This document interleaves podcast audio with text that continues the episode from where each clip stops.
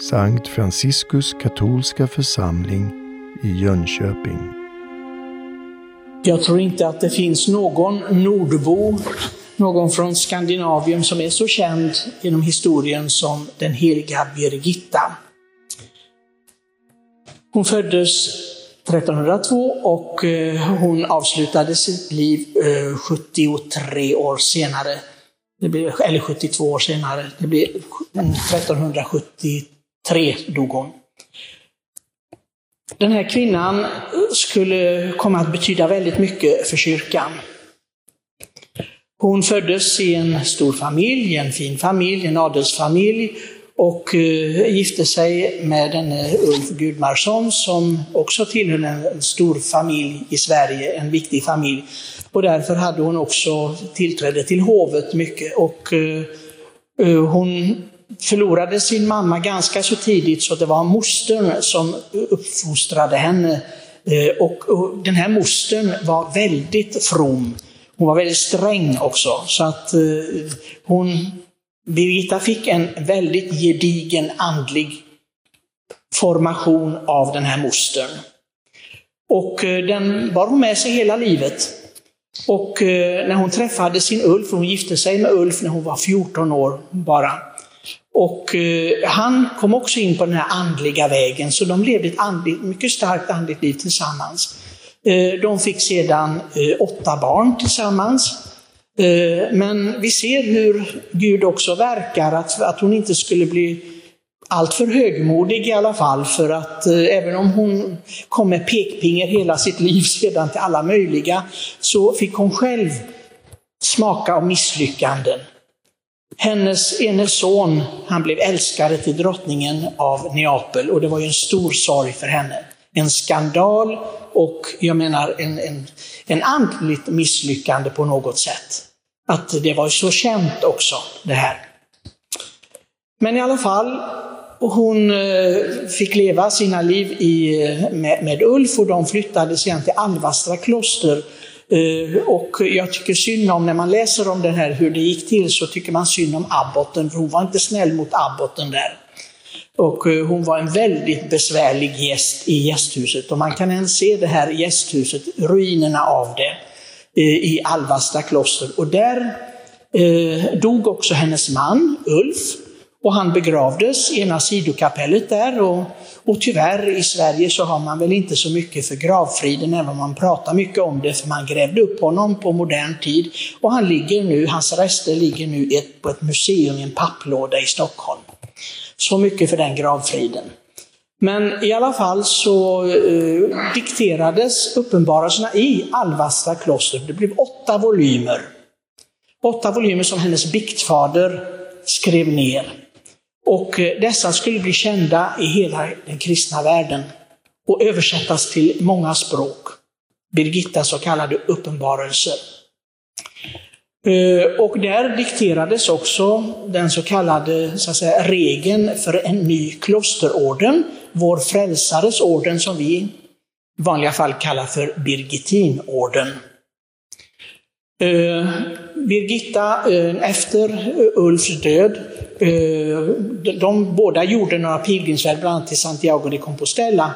Eh, och, men sen dog han, han var mycket svagare än hon och hon Sen ville bege sig till Rom på pilgrimsfärd för, det stora jubileet och få avlaten. Och när hon reste genom Europa så såg hon hur trasigt det kristna livet var hos många människor. Att det inte var den, den hänförelse över Kristus och över det, tron som hon var van vid, som hon levde. Så hon beslutade sig för att eh, flytta till Rom. Och hon ville också verka för att påven kom tillbaka från den så kallade fångenskapen i Avignon, där påven då hade varit sammanlagt 100 år. Och tillsammans med ett annat stort italienskt helgon, den heliga Katarina av Siena, så verkade hon genom skrifter och, och eh, uppmuntran och så påven att komma tillbaka. Och hon hade skrivit till påven och bett om tillåtelse för det här för grundandet av den nya orden, vår frälsaresorden.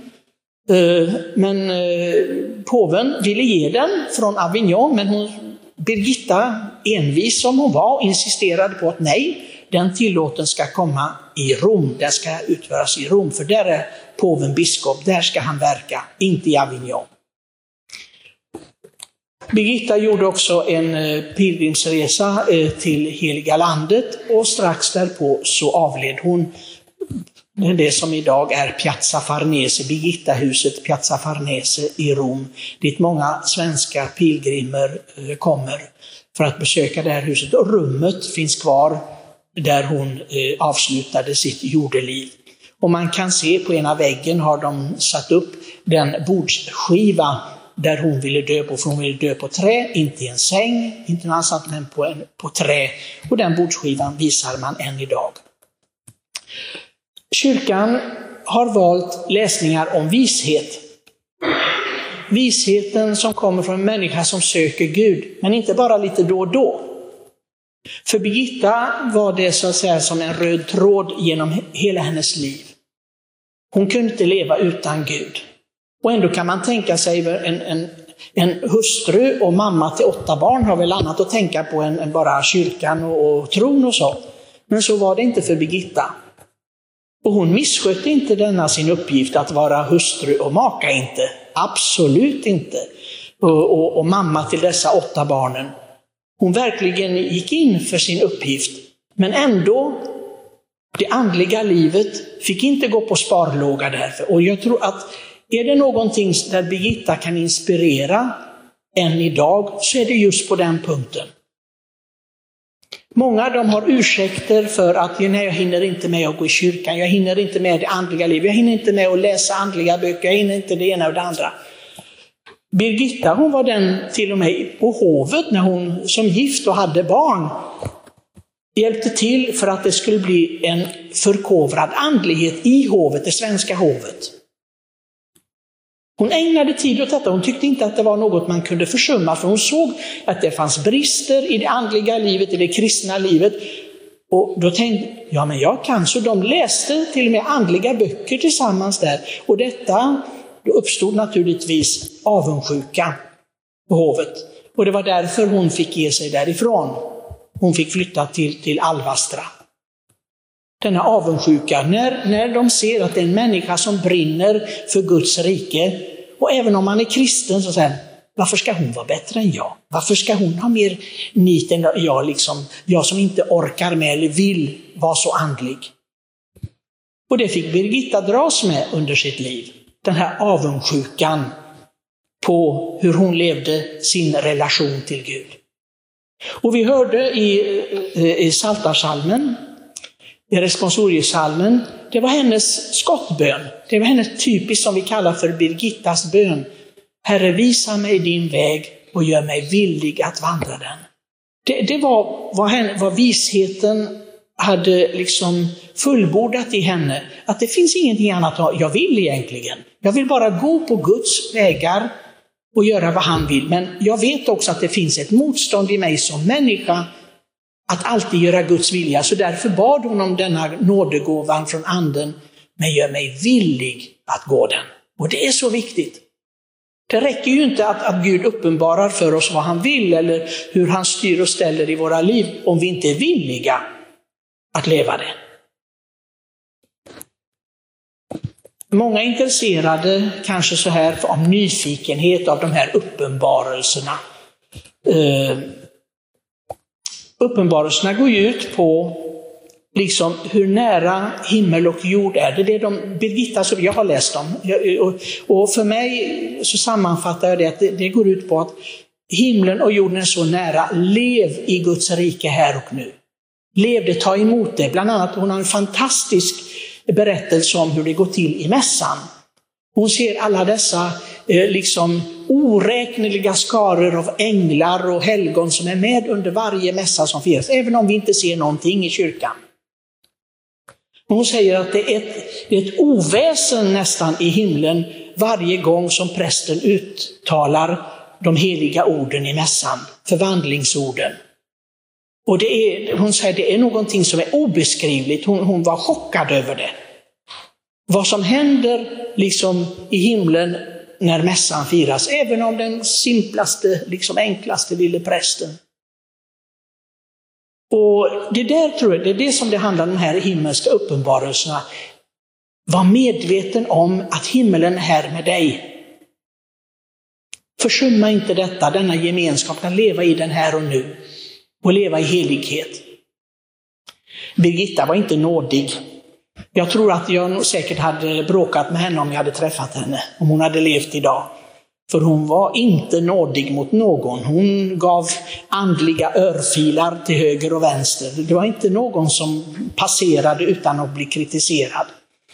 Och eh, med oss gråbröder så hon var inte nådig heller. Hon påstod att, särskilt några i Linköping, i kommuniteten i Linköping, och sa att att det var en präst där som var som en fjäril. Det var i, han bara flaxade hit och dit och, och det enda han var intresserad av det var att ha pråliga mässhakar. Så jag försökte ta en enkel mässhake ikväll så att, så att hon skulle bli nöjd. Hon gillade inte pråliga mässhakar, det förstår hon.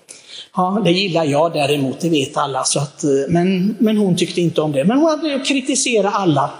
Eh, jag hade inte brytt mig om det om hon hade varit. Men i alla fall, jag tror att det var en moderlig kärlek hon hade till alla. Vi får se det på det viset. Inte det bara att hon var en besvärlig människa, för, för många var hon väldigt besvärlig.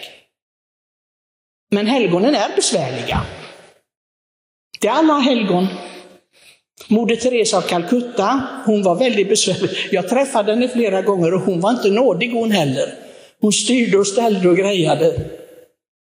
Påven Johannes Paulus II var heller inte så nådig. Ibland tog han i och för tillrättavisa och, och styra in. För dessa människor som är heliga, de vill vårt eviga väl. Därför att de har riktig kärlek i sina hjärtan. Och då går det inte att dalta med alla. Det går inte att bara knappa, klappa på kinden. Ibland behövs det liksom att man drar i örat och det gjorde Birgitta. Hon ville liksom moderligt tillrättavisa och hjälpa så att alla kunde gå på den här vägen som är Guds, inte bara hon själv.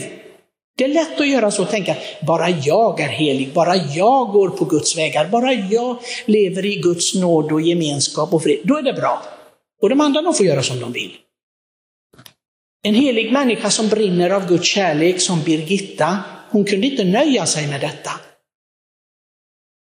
Men som jag sa i början, Gud tillät henne inte att, att få experimentera fullständig triumf i detta.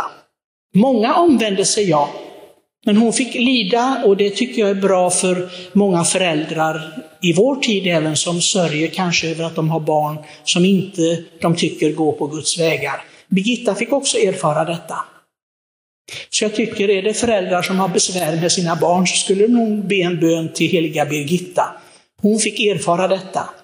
Sonen som levde ett helt annorlunda liv än vad hon hade önskat. Men idag tackar vi Herren för hennes vittnesbörd.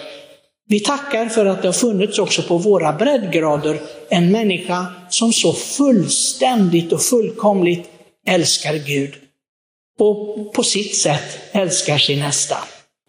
Kanske det inte hade varit trevligt för oss att uppleva hennes närvaro. Var och en hade kanske fått liksom en tillrättavisning. Men det var hennes kärlek, hennes kärlek som gjorde att hon kunde inte vara tyst. Hon var tvungen att hjälpa till. Må den heliga Birgitta hjälpa oss i vårt andliga liv och inte bara oss kyrkan vill också att hon ska vara Europas skyddshelgon, inte bara Sveriges. Må hon hjälpa vårt avkristnade Europa, för det finns inte mycket av glöd i Europa kvar. Må den heliga Birgitta be för oss alla. Amen.